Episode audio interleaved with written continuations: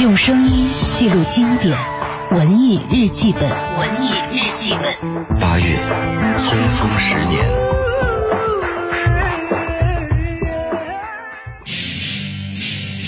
在他出现之前，你可能从没想到会有人这样做音乐，这样唱歌。时至今日，不喜欢他的人仍然不能理解他为什么会红。小小的眼睛，不高的个头，唱歌咬字不清，把自己对金曲奖和狗仔队的不满直言不讳地写进歌里。他总是一副酷酷的样子，难以琢磨。那就让喜欢他的人告诉你答案吧。店小店的烟问你们隔壁是货树馆，店里面的妈妈桑擦的有三段，叫寻找武士老板猎铁沙场耍呀家常，印尼的空手对战，然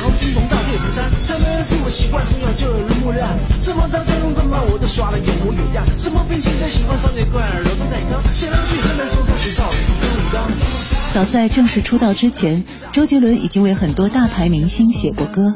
吴宗宪、徐若瑄、动力火车、许茹芸、王力宏。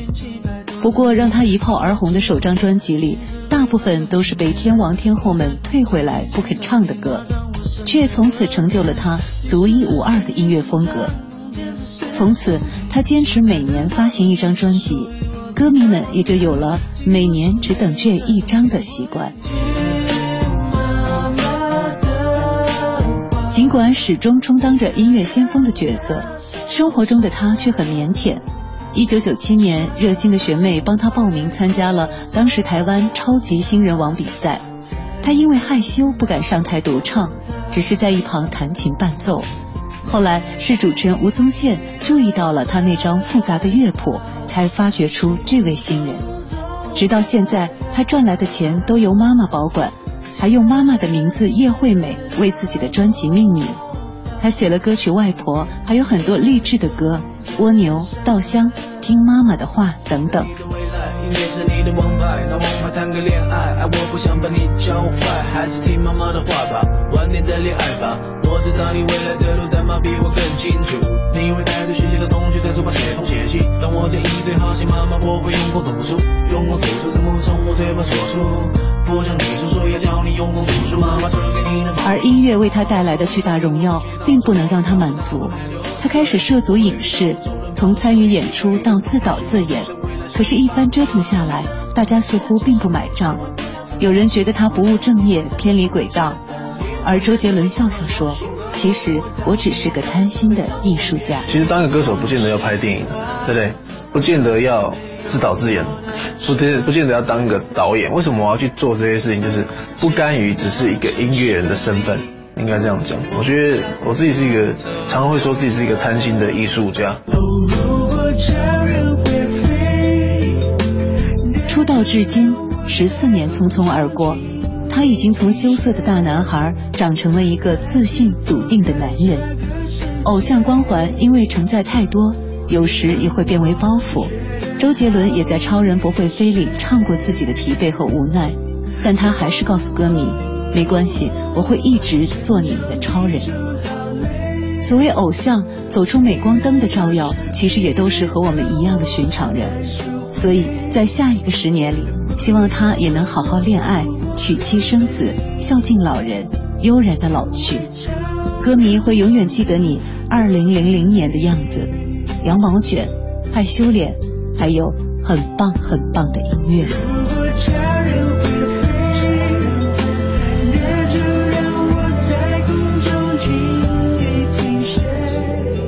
十年，FM 一零六点六，邀你开启充满爱的爱的文艺文艺新旅程。回听本期文艺日记本，请登录蜻蜓 FM 文艺之声专区。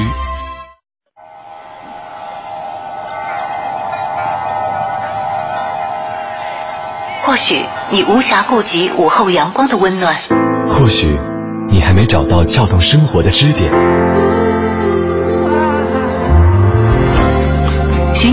找空闲的快乐时间，就在一零六六文艺之声，就在一零六六文艺之声。京城文艺范儿，让你的生活独一无二。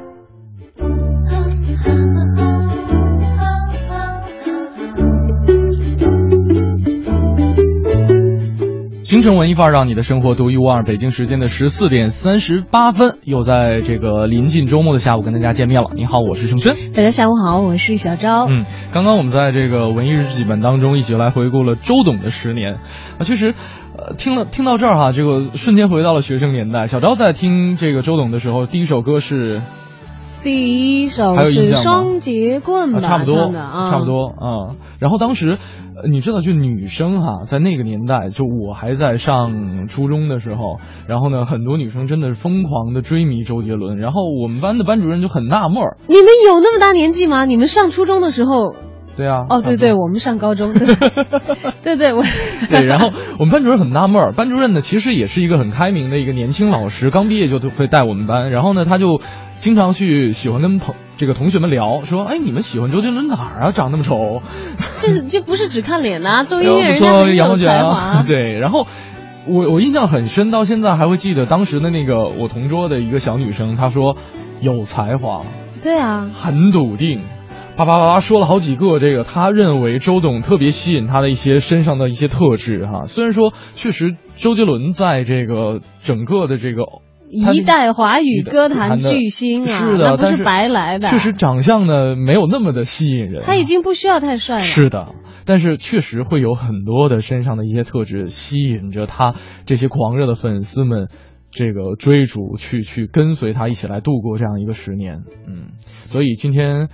呃，跟大家来说一说，我们可以看到，其实每个人都不是完美的，都不是完善的，可能身上有一定的缺点和优点。但是呢，我们会因为他的身上的某些特质而被他吸引住。所以今天想跟大家来说一说，一个人的哪些特质是让你觉得最欣赏的，是最吸引你的？嗯，这个打通性别啊，不是想要问大家的这个择偶倾向，对，这个打通性别，就不管是男是女，嗯，你觉得一个人身上的哪些特质是最容易吸引你的？你觉得呢？呃，其实我会变的。我现在发现，就是在现在我这个年纪的话，我可能比较喜欢，嗯，真诚的人，真诚，善良的人，善良，还有更加成熟的人。嗯，你小的时候其实是真诚的、善良的、美好的人。真诚美好其实是一个，呃，对啊，美好是一个比较宽泛的概念。它除了这个外形的美好，它可能其实包含有前面的真啊、善啊这样的一些元素。嗯，所以我现在可能更加倾向于觉得这样的特质会非常的吸引人，真诚。善良，但是这个是亘古不变的，人们好像都喜欢这样子的人哈。没错，还是成熟的人。嗯，今天来听一听大家的一些选择的标准，呃，选选择的标准啊。这个一个人的哪些特质是最让你欣赏的？两路平台可以跟我们取得联系，一路是我们的微信公众平台。呃，四个字的文艺之声，大家可以在订阅号搜索，在留言框下留言。另外呢，可以来关注我们俩的个人微博，DJ 程小轩和大小的小李大钊的钊。陈旭辉说感冒了，求安慰，我还不要票，我怎么安慰你呢？这个好好养病，多喝水，多喝水，然后跟我们说说看你最欣赏的。这个人身上具有的三个特质是什么？是的啊，呃，今天同样是有演出门票要送给大家，分别是九月四号在国家大剧院上演的《世纪之舞》的门票四张，还有九月三号在国家大剧院上演的大型民族交响音乐会《和平颂》的门票两张，还有我们的九月十号保利剧院上演的大型原创舞剧《恰同学少年》的门票数张。如果说大家对以上三场演出比较感兴趣的话，想求票的话，可以在。自己的留言后面标注一下，呃，喜欢看哪场，或者说这个时间上能够安排得开的话，我们尽量满足大家的一些需求。接下来走进我们今天的诗意生活。诗意生活。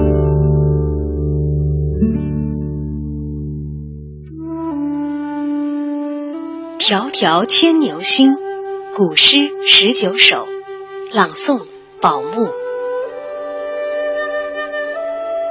迢迢牵牛星，皎皎河汉女。纤纤擢素手，札札弄机杼。终日不成章，泣涕零如雨。河汉清且浅，相去复几许？盈盈一水间。脉脉不得语。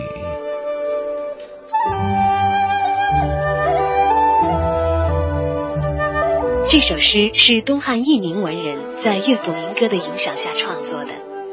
南北朝时，梁代昭明太子萧统编文选，将此诗及其他十八首风格相近的诗称为古诗十九首。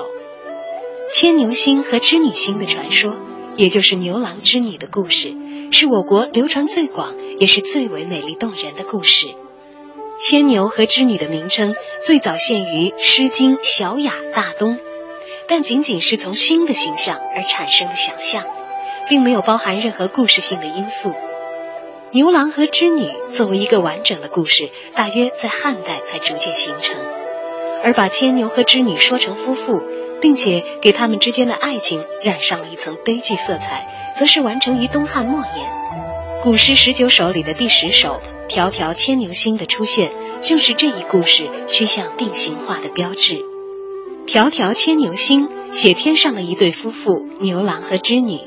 而落脚点却是在地上，以织女为主体来抒发感情，以旁观第三者的眼睛来观察他们夫妇离别之苦。全诗在艺术上显著的特色是语言相当浅显通俗，但非常洗练，富有表现力。本单元节目内容由 AM 七四七娱乐广播独家制作，友情提供。你从来不曾对我着迷我总是微笑的看着你，我的情意总是轻易就洋溢眼底。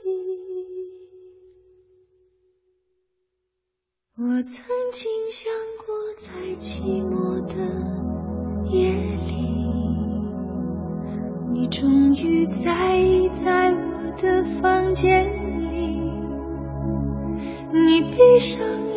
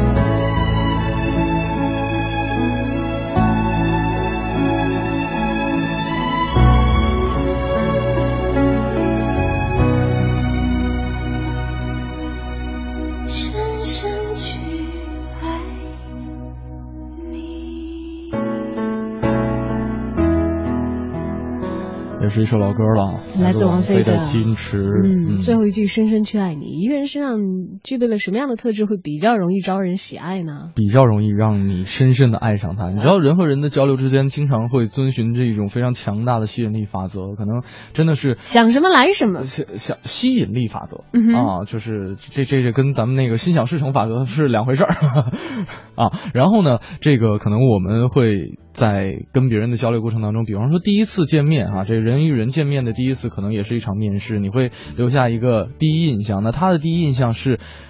是哪个词能够形容他的这种特质来吸引住了你？还有，啊其实有一些人的特质隐藏的比较深了，嗯那或者是因为他是内向的性格，嗯或者他不太善于呃与陌生人打交道，对也许他身上很闪光的东西，有的人可能是需要你在长期的相处当中才能挖掘出来的你去挖掘和感受到的。对，今天呢，就跟大家来说一说一个人身上的哪些特质是最能够吸引你的，你最抗拒不了的。两路平台可以跟我们取得联系，像这个 Popo Ever 啊，跟小昭的很类似，真善美。啊嗯你刚才说真诚、善良和美好吗？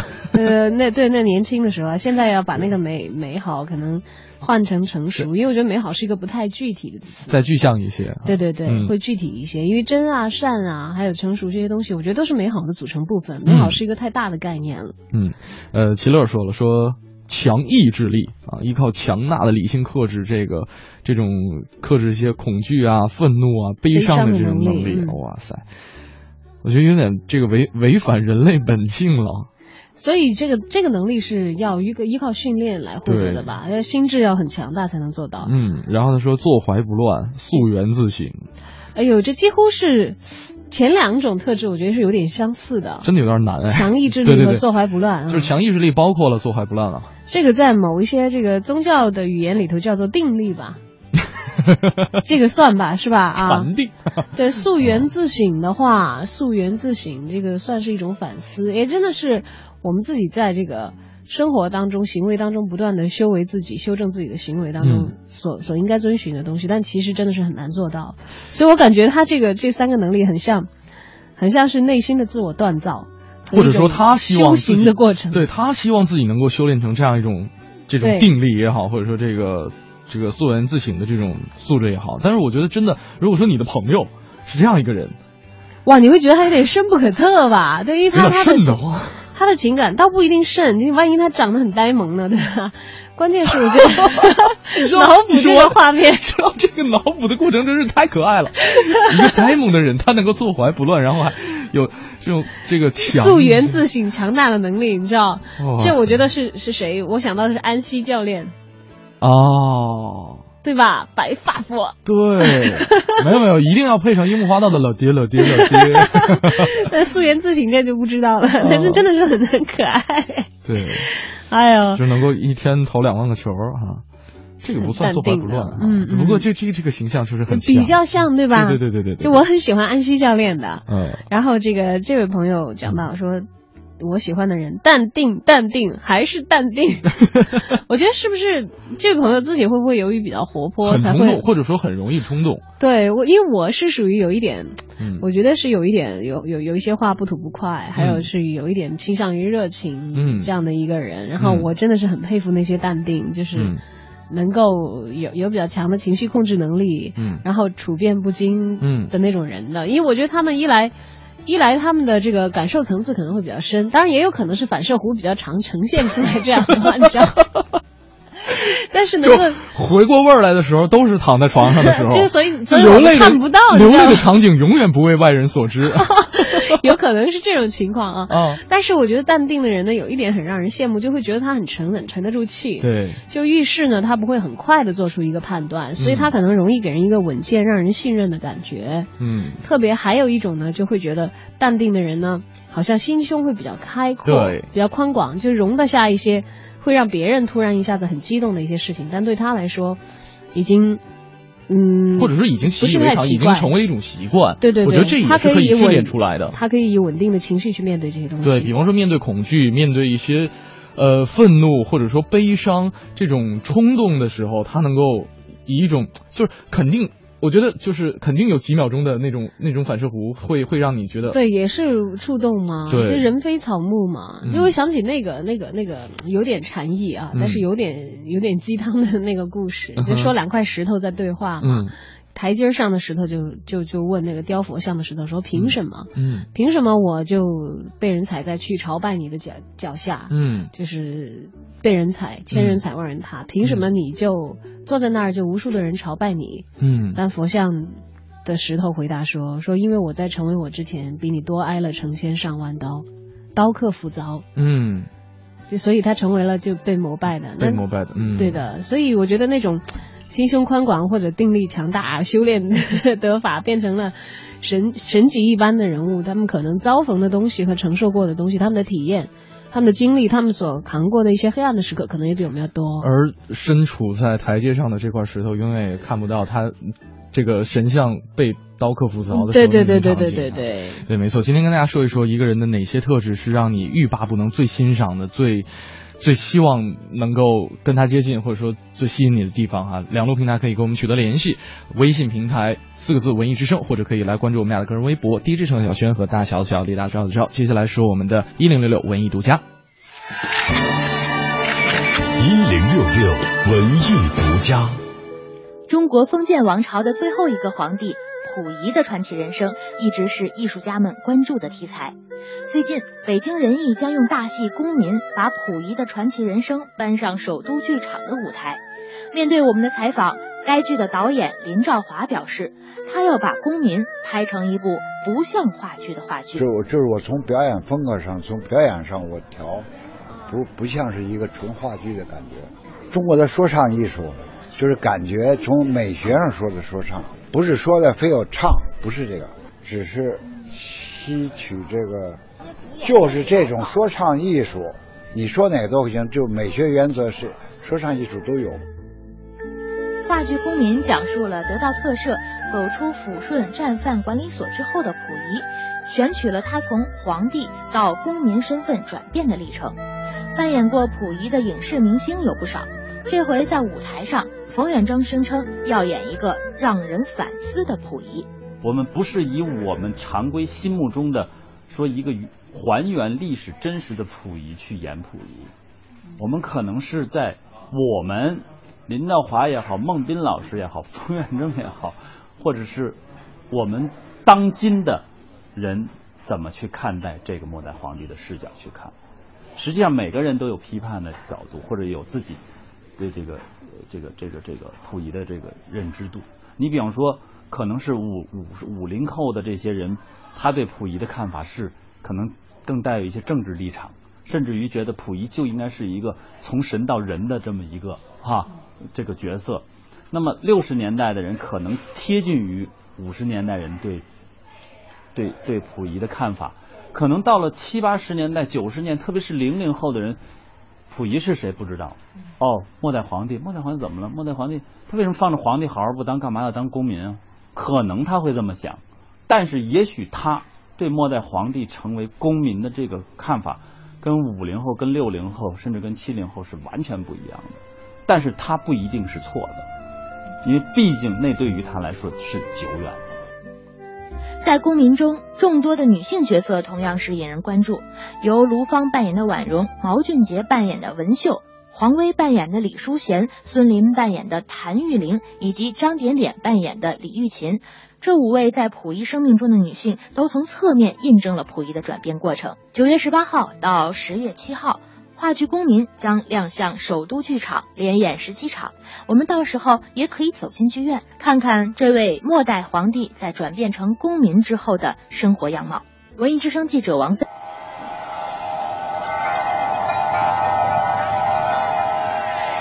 或许你无暇顾及午后阳光的温暖，或许你还没找到撬动生活的支点。找空闲的快乐时间，就在一零六六文艺之声，就在一零六六文艺之声。京城文艺范儿，让你的生活独一无二。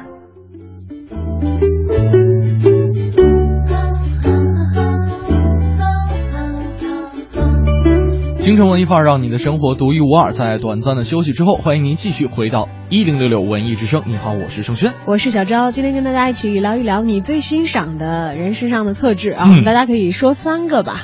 嗯看看说三个，大伙儿的留言怎么样？当然也有说的超过三三个的。呃，没关系，大大部分还是三个为多哈。嗯嗯呃，像朗月君阁，你听着这么像一一地名儿车车的名儿，车的名儿，像一楼盘的名字。也也不错啊。啊，这位朋友 说了，我自己追求的特质有：一，压力下能保持冷静、乐观、有信心；嗯二，慢慢的、妥善的处理心里的怒气；嗯三，对身边的人有爱心。我自己评价一下，好像做到了百分之七十，嗯，继续努力吧。想去看保利剧院的恰同学少年，感谢主持人。哎，你这么说完之后，有一有有一种这个孤芳自赏的感觉，照着镜子，哎，我觉得我身上哪一点特别棒，照着镜子，哎呀，，真帅！哎呀，真真有气质，一看就是聪明人，嗯一看就是暖男，以后老了就是大叔。啊，那越看越觉得像万人迷，是吧？是吧？呃但是他刚才说这个慢慢的处理这个心心里的怒怒气，这一点确实就是你得先压制住了。啊，对，而且我觉得不光是怒气吧，有很多负面情绪，要是能够慢慢的处理的话，这都是需要考功夫的。嗯。你知道我小的时候有个绰号叫“爱哭鬼”，你知道，就因为小孩儿嘛，也很容易有一点什么不满意就就喜形于色、怒形于色。那我那个时候就是泪形于于色，经常就会就是泪流满面，有一点嗯什么不满意的地方就会就会哭出来。就是当年如果你去《爸爸去哪儿》去参加节目的话，我可能会因为这个特质红的啊，但这是听后来大人讲的了。嗯我当时小的时候，其实我很不乐意有这个绰号的。嗯，我觉得我不爱哭，哪里爱哭了？然后还因为人家说我这个绰号，就因为别人说你是爱哭鬼，我还哭哭了一一场。真不容易啊。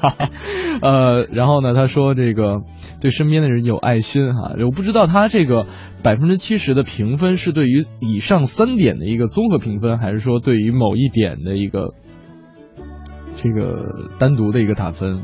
不过我觉得做到做到这样已经任何一点能做到很棒，都都不错，都我是需要靠功力的。我我是特别喜欢跟那种正能量极其强强大的人对的对，我觉得自己的烦恼一扫而空，他就有点像这个大高音喇叭，然后就可以 就就就跟听摇滚乐一样，你知道吧？就是我我会脑补出来一个具体的形象，还有我是觉得乐观的人本身他就是会向外散发出很正面的这样的气场的，，对，所以乐观其实也是一个我很欣赏很欣赏的特质。嗯。虽然忧郁的人有他的气质，但是我总觉得，因为因为我我早年的时候小的时候没有觉得乐观是一个太突出的特质，嗯。因为我自己也算是乐观的人，嗯。虽然我可能没有那种很强的散发乐观的这个向外的那种张力，嗯，但是我内心是一个很乐观的人，就是自愈能力很强。啊，对，然后我我遇到那种就是真的有很多人他是阴郁的，这个觉得沮丧的，嗯，用现代话来说，可能是有很强烈的抑郁的倾向的。对，或者说一张嘴就是一些负面的情绪，他甚至不用张张嘴，他也不用向外扩张，但是他的内心，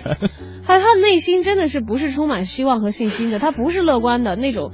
呃，有有有，我有这样的朋友，深入接触以后，嗯，哎呀，我会觉得他们的那种像他的能量场就像一个黑洞，对，他会吸引，对对，我觉得会把我的都都拖进去的，我会嗯觉得很难以难以难以难以 hold 住。嗯，你说对于那些长了八字眉的人来说怎么办？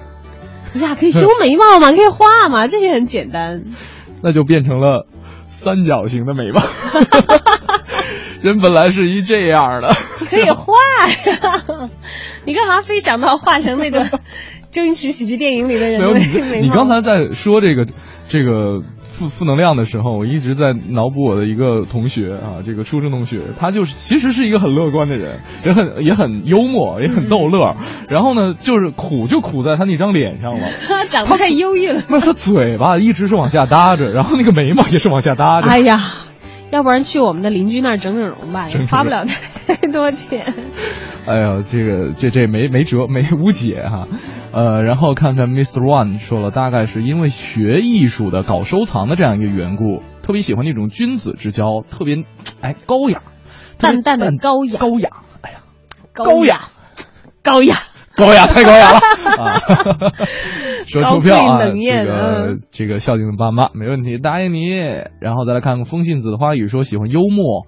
直率、热情、善良的人啊，说跟这样的人相处呢，关系比较简单，不累啊。幽默的人很难得，我觉得幽默跟搞笑还真是这两个层面的事情，绝对是两个层面的事情。幽默你要符合很多的一些先天性的，或者说这个前期的一些准备，对，前期的一些条件，还有是性格吧。就如果这个人的性格本身就是羞涩的、内向的，哪怕他有的时候很很很有一些幽默的这个天分和细胞，但他可能不是太善于外露的，也有可能你发觉不了。对，有些人是属于那种天生幽默的这这种，而且他是会往外散的。有些人可能是。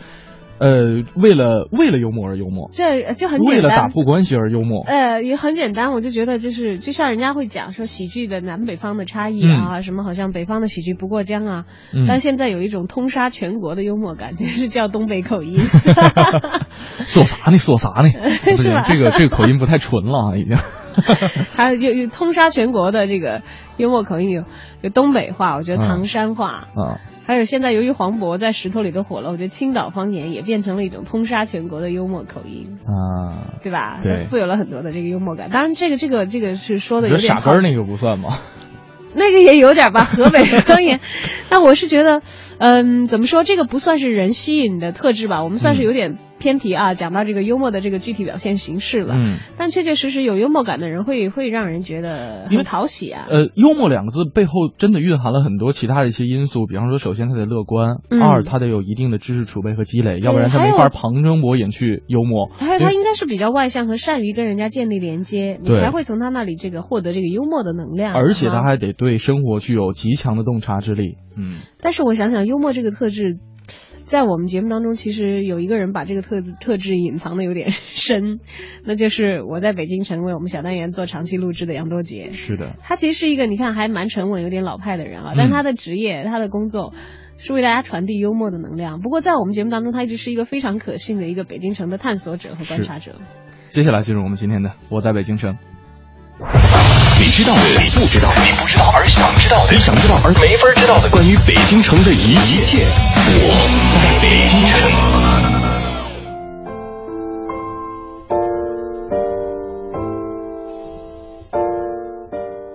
京城文艺范儿，让您的生活独一无二。大家好，我是相声演员杨多杰。昨天呀，咱们给您聊到了这座观象台的历史。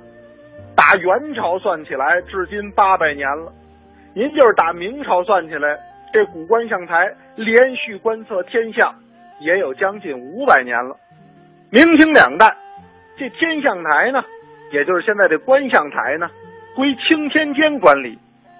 古代的青天监主要承担的任务就是观察天象、颁布历法等等吧。这青天监最高的长官，也就是青天监正。就相当于现在咱们国家天文台的台长兼国家气象台的台长。由于这个历法呀精准与否，直接关系到了农业是否丰收，什么时候种，什么时候收啊？这完全是按照农历的天象走的呀。因此，皇家呀，不管是新帝登基还是婚丧嫁娶，也都要问世于天。因此，这青天监呢。位置一直是举足轻重，这些事情具体都要在现在咱们建国门这个观象台收集数据，哎，研究之后上报朝廷。元代郭守敬啊就曾经说过，说力之本在于检测，而验测之器莫先仪表。由此可见呀，这观象台十分重要。今天您来到观象台，穿过那个月亮洞的门口，直接进去。首先，那是一进非常规整的四合院，院子里呢，古树苍天，环境优雅。这进院子正房是一座面开五间的殿宇，门楣上挂着匾额，三个大字“紫薇殿”。您别误会啊，这紫薇可不是《还珠格格》里边那个林心如演那紫薇，跟那没关系。供的是紫薇大帝，两旁呢还有厢房配房。据这工作人员啊给多姐我介绍，说这民国以后啊，观象台也曾经几经易手，所以如今只有这座紫薇殿那是当年明清两代的老建筑了。我细一看，还真是粗壮的梁柱、精美的彩绘，包括这大气的格局，也都显示出紫薇殿跟这院子里其他的仿古建筑呢迥然不同。这殿内啊，还挂有“观天授时”的牌匾，旁边呢还有一对楹联。据《日下旧文考》记载，这些个字儿都出于乾隆皇帝御笔金题。由此也可见，在清朝，就这个青天监这个观象台也是非常受到皇家的重视。如今呢，整个的院子作为展览区，都是对外开放的。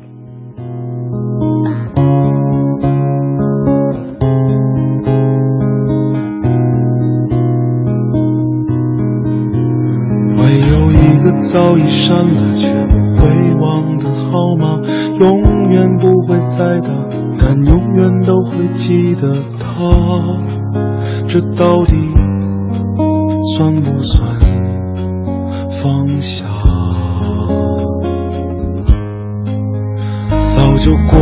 看着一切都会愤怒的年纪，默默看着时间带着所有团结而下。这样子是不是老了？当我轻轻地放下你，原以为可以就此而轻易，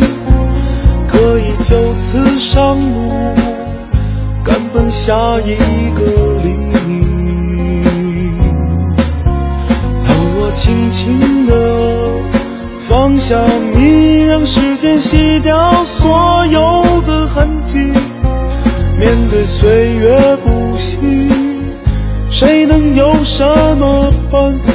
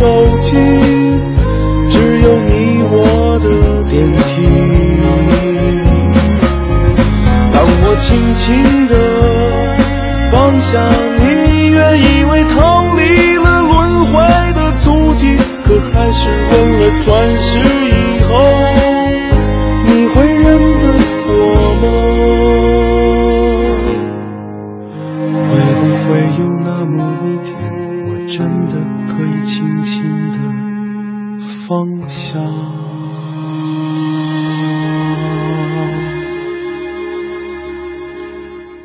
小柯的新歌《轻轻的放下》。今天中午，小柯老师也是做客文艺之声，文艺大家谈哈，跟大家分享了他的一些音乐的历程和故事。呃，这也是一首非常治愈性的歌。像刚才豆在这个微信平台说了，说我本身呢就是自愈能力很强的人，但是呢，我身边的人经常被我弄抑郁了。说这个可能有些同学给我的评价就是怪，呃，就是自愈能力强跟。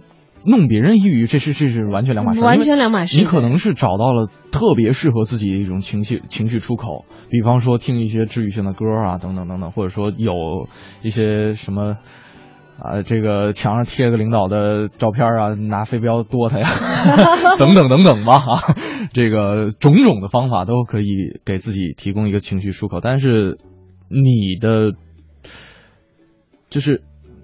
怎怎么讲？就是别人不可能，呃，别别人不能承担你的情绪出口。如果说你通过跟别人虐别人的方式让自己爽，这样很不好。对，或者说你的自愈方式就是虐别人。那这样不大好吧？对，这个就有点怪了啊。但我觉得他可能并不是这两件事情联系在一起。对对对对对对。他可能想说的是他本身自己能。但是有这种人啊。对对对对对，倒是也有。嗯啊。我们有什么不开心的事拿出来让我们开心一下。让 大家有这样的一种倾向啊，有的时候。对，历史龙说了，说诚实、爱干净、友善、宽容，其他的不知道了。不知道了。对，友善、宽容，你会发现有很多东西，就是只要你占到这些，是普遍大家都会喜欢的。爱干净这事儿啊，肯定都会普遍喜欢。没有，我跟你说，我碰到那种有。洁癖的人受不了，一进家门洗个澡先。没有没有，他的洁癖其实如果他要求他自己的话，别人不会有什么感觉。但他如果把他的洁癖嗯扩展成为要求其他人也也要这样子的话，别人就会难受。哦，那个你好你好，那个我是盛轩，你是小昭是吧？呃，刚要握手，哎等等会儿我洗个手去。这明明是 Sheldon 吧？真的有这样的？说你不许坐我的那个沙发。没有，Sheldon 是因为他看电视的角度是已经精确计算好了，还真不是因为干净。不是不是，但他不是有洁癖吗？啊，对对对对对。但不允许大家做那个，嗯。他有更多的，我觉得他是这个思想洁癖吧？哎，精神。好像大家黑处女座就是因为看了《生活大爆炸》之后才开始黑的吧？就设计了一个这么具体，没有没有没有，在那之前就已经开始黑了。没有那么没有那么火爆。我之前还说，我说为什么大家都在黑处女座，是因为每个人都有处女。座的一些影子，这其实有很多是好习惯啊，爱干净、细心这些是好习惯啊，这也是我挺欣赏的人家的一点。嗯，就像我说的，只要人家的这些东西是他用于克己的，嗯，而不是用于就是要求别人的。啊，或者说至少你先把自己做好了再去要求别人。对啊，就是他要求别人，别人也可以很不爽，可以不配合嘛。嗯，但他如果用来要求自己，把自己塑造成为一个人格很完美，然后很具有吸引力的人，那这些特质大家会喜欢，当然会喜欢。对，因为我们知道有一些很有吸引力的特质，他可能有一些是你天生带来的，嗯，然后巨多的的内容，比较多的内容是你后天习得的，嗯，我们很喜欢那些好的状态和好的特质带出来的结果，但也许人家在获得这个特质的路程上是经过了锻炼的，嗯，有摔打的。或者是有很长时间的这个体悟，才突然一下子觉得，哎，一下子有转变呢。是，我们再来看看白鹿这位朋友说，真实、感恩、敬畏之心。嗯，哎，他这个比较有意思啊，真实这个，这刚才大家多次提到了，真实、真诚。嗯，感恩其实这是一种对别人的态度，敬畏之心也是一种对别人的态度。我觉得这跟之前那个齐乐要说这个，就是就是要求坐怀不乱和自制力很强的这个，嗯，那个是一种对内的态度。哎，嗯，这个朋友比较欣赏的是三个特质里头有两个，呃，是是对外的特质。对外的态度，对，真实其实也算是对外了。对内对外都有对内对外都有吧，嗯，因为可能我们已经习惯了在自己的社会角色当中去戴上一副面具，去扮演一个角色，习惯了一种扮演的状态之后，已经，它它已经成为你生活当中的一个部分。对吧？对，然后或者换一个词，那个那个就是你的另外的一面，也，并不一定是你扮演出来的。人的人格多重嘛。对，有不有些人是扮演的，然后扮演时间长了，可可能成为了自己。对，因为你可能需要塑造一个这样的职业的自己。是的，嗯，呃，这个可能是他比较看重的一点哈。另外，敬畏之心，这点也很重要啊。就是这真的是对外的态度了，但他装在你自己的内心里，别人不知道。或者自己做自。自己做事的过程当中，也需要有一种敬畏之心。哎，这些可以通过你的行动流露出来的。嗯，就是对这个东西是不是重视，是不是认真，对，是不是心存敬意，对，是不是有所畏惧和有些。就有些人做事是为了做一件事，有些人做事是为了做好一件事。哎，我我们今天说的词，我就觉得好悬呢哈，因为大家好像倾向的这些特质，因为都是比较比较抽象化的一些东西，嗯，呃，会难以有一些具体的呈现，嗯。当然我们却可以从很多具体的流露的地方，小小小的这个一个又一个的事件的证据来来体会那些有一些虚无的，好像嗯你会觉得有一些精神层面的这些东西，嗯。因为在行为当中是有体现的嘛，对，我觉得刚才这个白鹿这位朋友说的敬畏之心，如果说我碰到一个人，他充满着诚敬。这样一种态度的话，我也会很欣赏他的。我这这一点是我难以拒这个抗拒的。而且敬畏之心的话，这个东西不仅仅是对人啦，有嗯很多时候是对事哈，或者是对这个就可能事件，对你这的选择。这个这种态度，它不是说跟我之间的，就双方之间的交流流露出来的。可能我去看他去做一件事情，他对他自己做这件事情充满着诚敬的话，也 OK 没有问题。嗯，今天跟大家说一说哪些特质，一个人的哪些特质是你最欣赏的、最欲罢不能的、最吸最吸引你的一个地方哈。两路平台可以跟我们取得联系，一路呢是我们的微信公众平台四个字“文艺之声”，另外可以关注我们俩的个人微博。今天呢有三场演出票要送给大家，分别是九月三号在国家大剧院上演的大型民族交响音乐会《和平颂》的门票两张，另外还有九月四号国家大剧院世纪之舞的门票四张，还有九月十号保利剧院大型的原创舞剧《恰同学少年》的门票数张，大家都可以在自己的留言后面标注一下。如果你想看的话，我们尽量满足大家的要求。接下来是我们的影艺告示牌。影艺告示牌。京城文艺范儿，让你的生活独一无二。听众朋友们，大家好，我是永乐票务的王婉儿。今天我要给大家推荐的是美国剧作家尤金·奥尼尔的一部罕见之作——经典独幕话剧《早餐之前》。尤金·奥尼尔是二十世纪美国最伟大的戏剧家，他被称为美国戏剧之父，是美国民族戏剧的奠基人。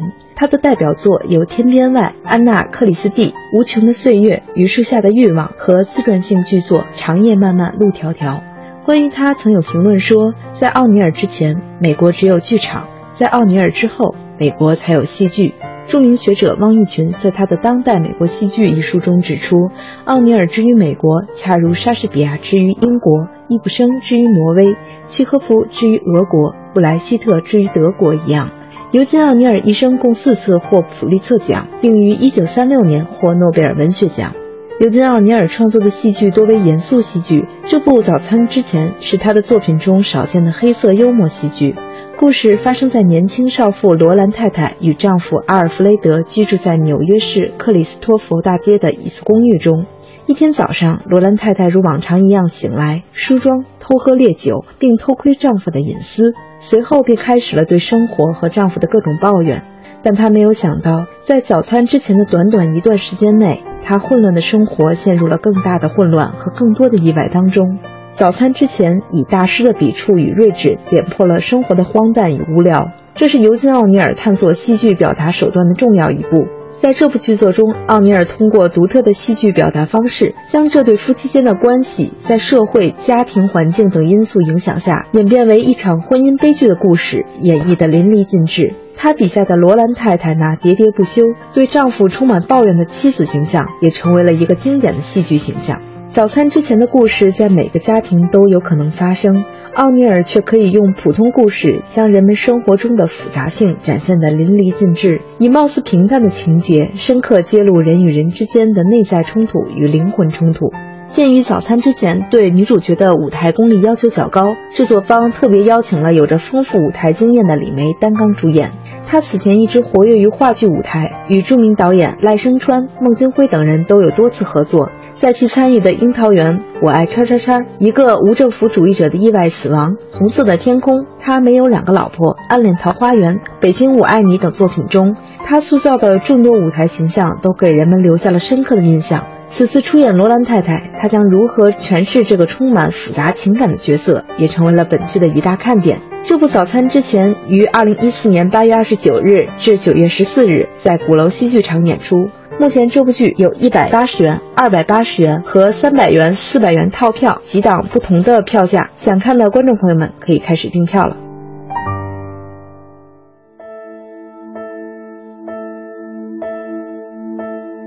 Some say love, it is. 影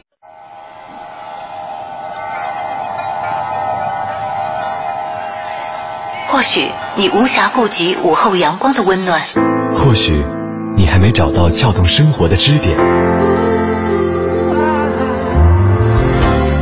寻找空闲的快乐时间，就在一零六六文艺之声，就在一零六六文艺之声。京城文艺范儿，让你的生活独一无二。京城文艺范儿，让你的生活独一无二。欢迎各位继续回来。你好，我是盛轩。大家下午好，我是小昭。今天跟大家说一说一个人的哪些特质让你欲罢不能，特别吸引你，你特别的欣赏啊。两路平台可以跟我们取得联系。呃，豆儿说了，刚才就他这个虐人这事儿哈，呃，加引号的虐人是我们俩猜测的。他说我不虐别人，有的时候啊，就是一个话题本来应该挺阳光的，但是呢，我说完老让他们觉得绝望。反正我能把什么事儿都看到最坏，所以无论结果是什么，都比我预期的好。也就是说自己先想到最坏，但你可以先想嘛，你讲出来有很多别人不愿意听的。这种事儿千万别说，就是你可以提出。比方说实施某一件事儿上的一些阻碍，然后呢，你配合着这些阻碍提出相应的解决办法，这样别人也会觉得比较阳光。嗯哼，对你预先设想的比较坏，然后呢，可能这个得到的结果自跟自己这个预想有有反差，是是一个很好的降低情感伤害的一种办法。但是，就是凡事做这个最坏的考虑，但是要要朝向最好方向努力嘛。对，因为你这朝最坏做最坏的打算，做最好的准备。因为。把这个最坏的情况说出来，其实有的时候是一种消极的暗示。嗯，其实会让听到的人，就是你传递出去的信息，也许你在你的心里是这样子，但是听的人也许他会以另外一个方式来接受。嗯，就以他想想要的方法。嗯，所以这个可能会不会也是造成别的人觉得你很怪的这个评价的一个原因？因为而且搞不好有的时候是自己一片好心。嗯，但人家听到以后也许不是那么的舒服。就总觉得带着好像有点丧气，就带着他去开会，觉得手里边总拎一棒子啊，谁说一声吧，叭一一锤。在那儿了，还有这个清风一笑说：“我来晚了，参与一下今天的话题。”嗯，我觉得乐观、积极向上、充满正能量啊，是我很在意的。对，好像这这个真的是万人迷，都都是肯定会会具有相似的一些。对啊，人生已如此艰难呐，当然是需要一些正面向上的力量啊。所以像刚才逗那那句朋友，就拿后面一句话来说，你就说何必拆穿呢？何必拆穿呢？自己知道就行了。拆好不好？你知道，就是有可能哈，一起来说这件事儿的其他的朋友也想到了最坏的打算，但是呢，你说出来之后，就加强了他的一些。思想印证，对对对，尤其有的人他可能是在这方面有很大的心理压力的，对，因为在这个结果没有揭晓，就甚至有的时候是生死未卜，对对人家来说这个事情是很大的一件事情的时候，对，你的这个心理暗示就会起到一个比较强烈的一一个作用。嗯，哎，悠悠着点，悠着点，hold 住了，淡定。对，因为对你来说，可能说一句话或者分析一下情况，你也许是很很客观的啊。对，但是也许这个适中的人，人家期待的是一个。更好的结果，而且很害怕那个坏的情况出现，所以每当你说出来的时候，他其实心里头可能会会预想一遍、预演一遍、脑补一下那个坏的情况，他也会觉得有点折磨，对吧？对，你在说的过程当中也可以这样，比方说遇到了某你预先设想到了某一个困难，然后你可以先说这个，那遇到这样的困难，我们这么办，还是这么办？你把多种可能说出来吧，对的，嗯。然后要把最艰难的一面每次都拆开给大家看。你看，比如说人家买个股票说：“哎呀，你看要是一崩盘，就都没了。”哎呀，对于那些买什么跌什么的朋友来说，看见你就看见了绝望。星风一笑说：“说这个还有强烈的目标感和执行力，哎，这点是特别吸引我，很吸引你。是我觉得现在真的不缺点子，缺的就是执行力。就看来你是以一个老板的这个心态在看人呢。呃，会比较挑。这一点，对，对，对，当然，我觉得这也是一个不懒惰的一个呈现。我也喜欢勤快人，嗯，但是，嗯，执行力，执行力跟勤快还真不是一样，对对对，他他有交集，但是不太一样。但是我总会觉得，对我我总是觉得执行力这个东西更像是以一种非情感的方式来来来来来看到的一个人的特质，就会更像是职场适用词。所以我觉得这个眼光的话，我觉得更像是。嗯，老板在看下属或者是这个工作伙伴之间的一种考察，嗯，就在归类他的特质，嗯，而像其实之前的什么积极啊、乐观啊，或者怎么怎么样，嗯，可能更多他能够引起你的一些吸引呢，是在你的情感层面上的，会不会有这种感觉？嗯，是，但是呃，比方说在家庭生活当中啊，两口子决定了拍板说要做一件什么什么事儿，然后如果说其中一方特别有执行力的话，那另外一方会觉得很很安心很踏实。对呀、另外一方就可以安坐老板交椅，这个就是我们重庆方言叫翘脚老板，你知道吧？哦发号施令就叫可以了。甩手掌柜哎，对对对，一样的意思。是吧？哈尼小呃，哈尼小猪说了，说我觉得是气质、文化气息，还有就是豪爽等等，这个文化气息和豪这爽两有点冲突吧？我不是文化气息和豪爽应该是都属于气质的吧？对吧？嗯啊，对对对对对，但是豪爽不冲突啊没有你！我觉得我就是既有文化气息又很豪爽。是是是，但是你知道这个，就我我从老家出来之后，我对于豪爽的认知就是江湖好汉。对对对对对对对。好了，你看这就是大家认知的差异。嗯，接下来呢，来进入我们的 Time Out 推荐，来看一看我们的 Time Out 主笔黄哲有哪些好看、好听、好吃、好去处推荐给大家。Time Out 推荐，负责一切享乐。Time Out。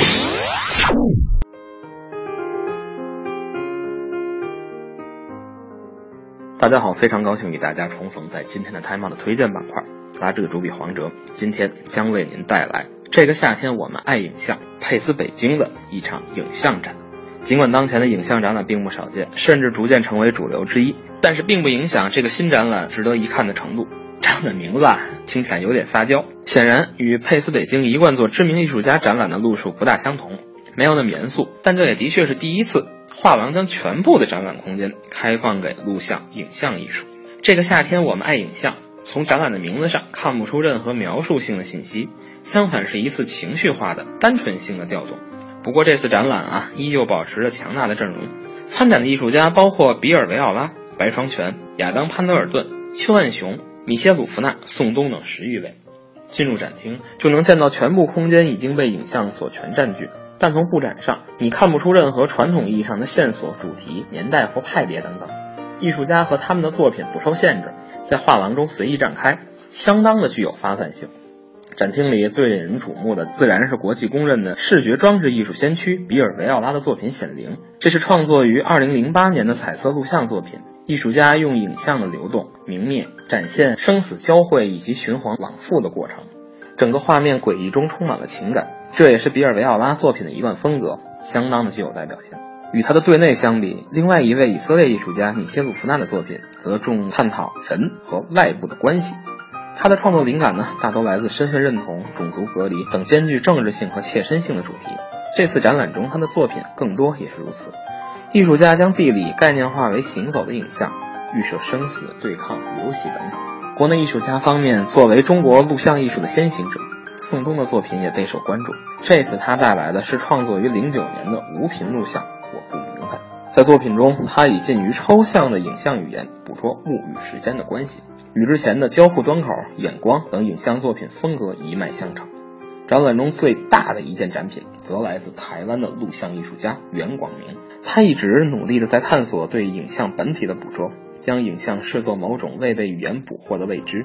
这次他的作品《逝去的风景经过》是一件创作于2001年的三屏录像装置，整件作品足足占据了300平方米的独立空间。站在画面前，通过影像的带动，你的感觉将变得灵敏起来，明确的感知到此时此地发生和即将发生的一切。与大多数影像作品相比，这种展览中还有不少在新技术的刺激下，以全新的综合材料制作的录像作品。参展的日本创作团队 Team Lam 则是将科技与仿生相结合，增值的生命将是一件今年新创作的数码影像作品。画面里如繁花和星光般灿烂的，正是仿生细胞的生长影像，而这或许也正记录了影像艺术在时代创击下的继续。这个夏天我们爱影像，一直持续到这个夏天的尾巴，九月四号，佩斯北京，想看的要抓紧。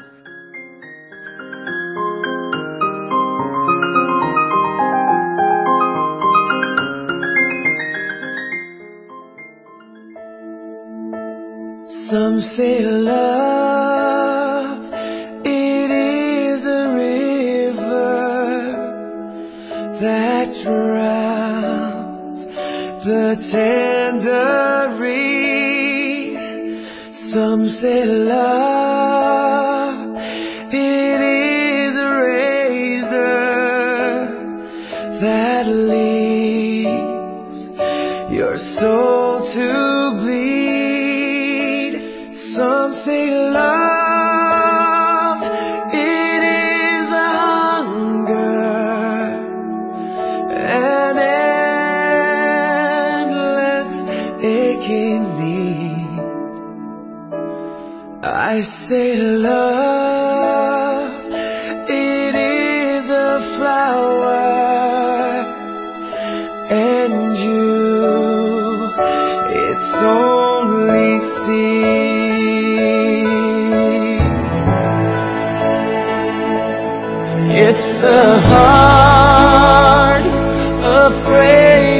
Breaking that never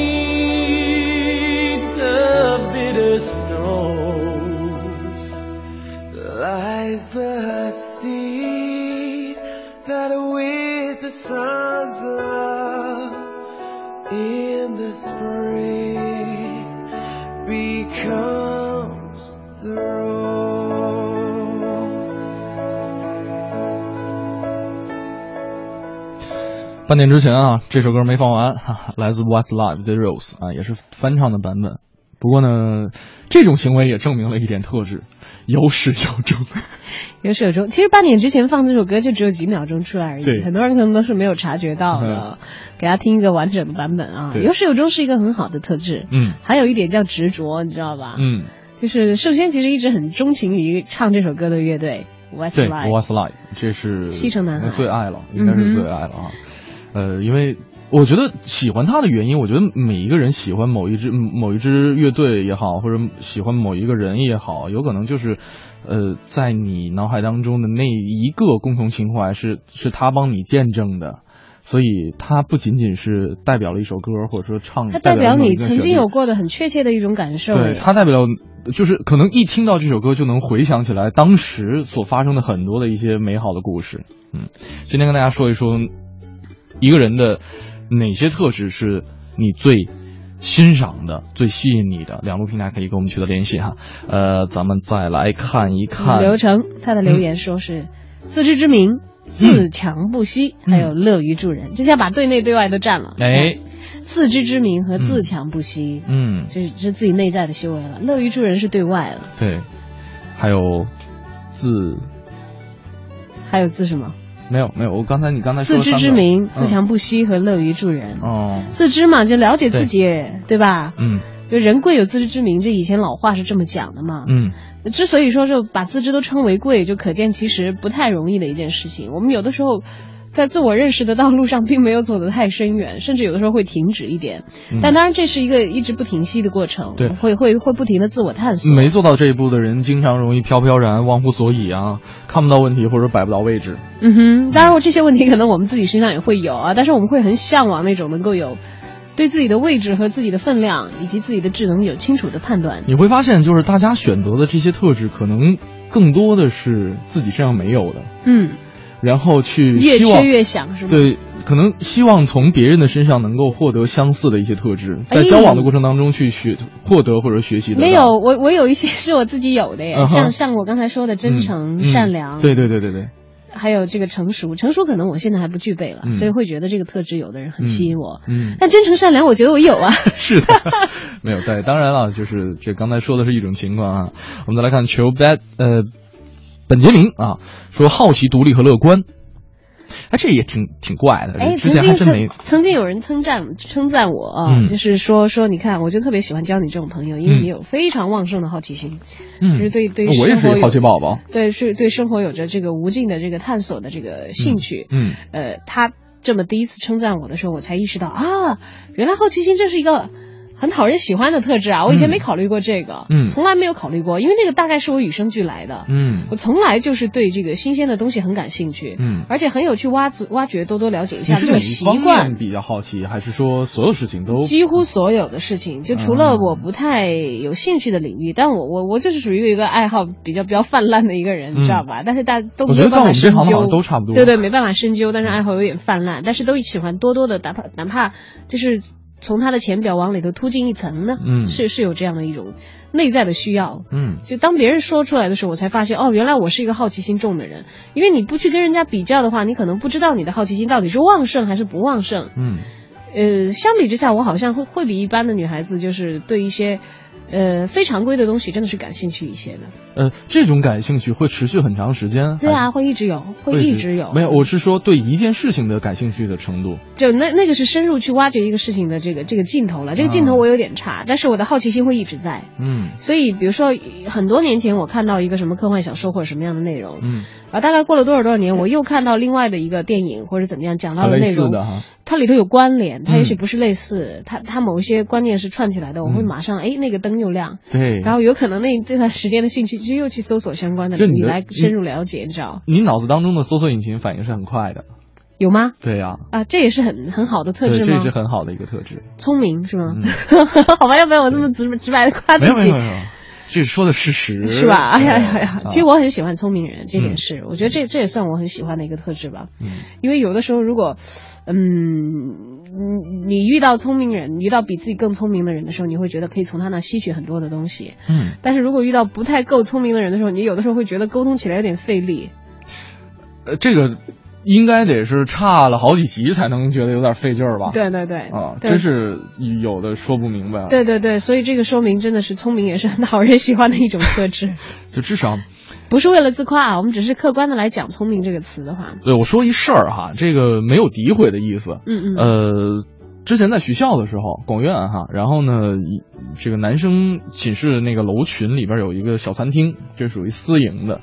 而有一个服务员可能会拿过来牌儿给你记，说你要什么什么什么菜啊，然后说啊我要宫保鸡丁，啊然后给我加一个蛋，然后给我加一份肉啊啊加一个蛋加一份肉啊，你要什么菜来着啊宫保鸡丁啊，哎你要加几份蛋来着？五着分钟急是吧？哎呦喂！果不其然吧，对吧？对，真是说不明白。嗯就是我我已经很耐心的去跟他解释啊，后来我说这样吧，我帮你写啊，这个省省着那个，就是后来我如果说他过来的话，啊，我我自己来写，我自己来写，嗯对吧？会快一点，对吧啊？就是所以这是一个反例，就是说聪明的人、灵活的人，好像真的是会比较更加讨人喜欢，因为你可以高效的去处理一个事情，和很容易的明白人家的一个意思，嗯这个就降低了做事情和沟通的时间成本，我觉得也是在节约别人的生命。没错。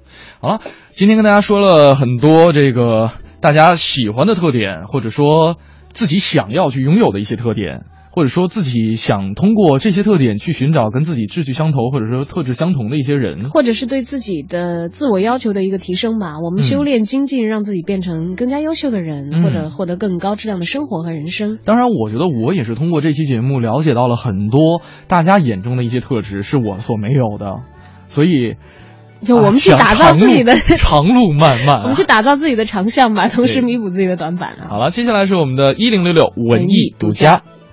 一零六六文艺独家。今年九月三号是我国第一个中国人民抗日战争胜利纪念日。当晚，中国三大男高音组合将会在首都体育馆举办抗战中国三大男高音抗日战争胜利纪念日音乐会。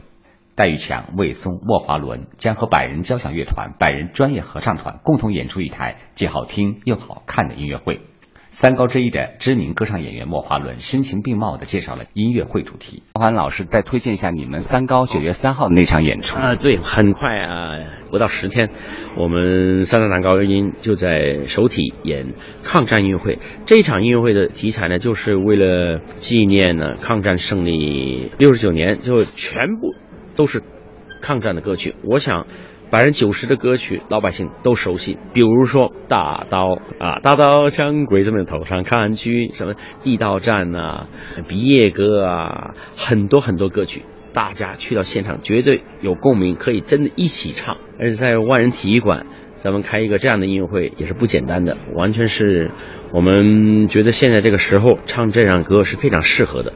我们是非常爱国的，对，呃，反对战争的。而且呢，用歌声来好起和平，我们宣扬的是和平，希望我们中国人做上好，我们自己中国人能够安安稳稳的过上好好的日子，别人别惹我们，惹我们我们是必须把他们打回去的。对，有这种信息，我们不怕打仗，我们不惹人，但是人家也别惹我们。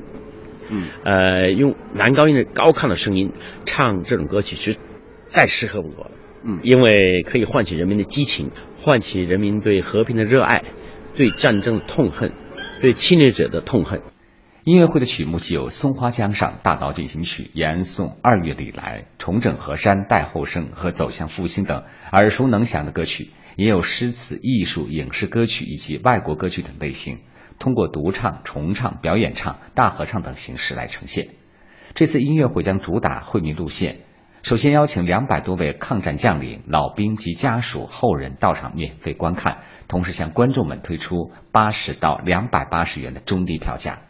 记者吕伟，实习记者龚启、温俊义，北京报道。回听本单元节目，请登录喜马拉雅文艺之声专区。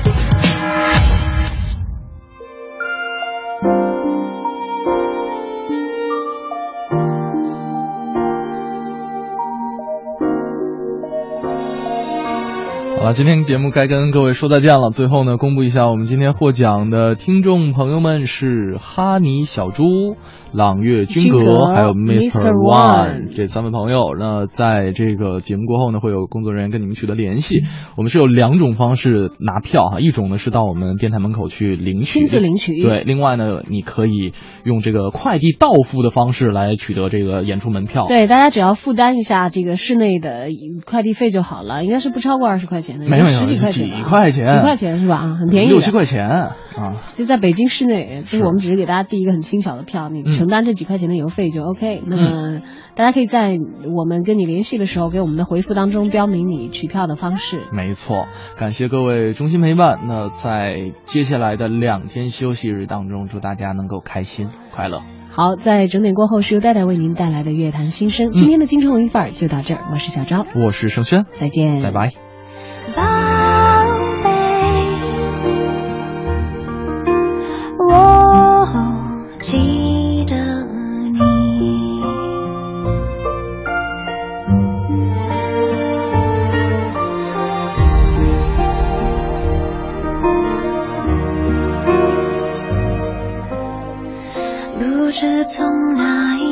起，再没有你的消息，这世界忽然间不美丽。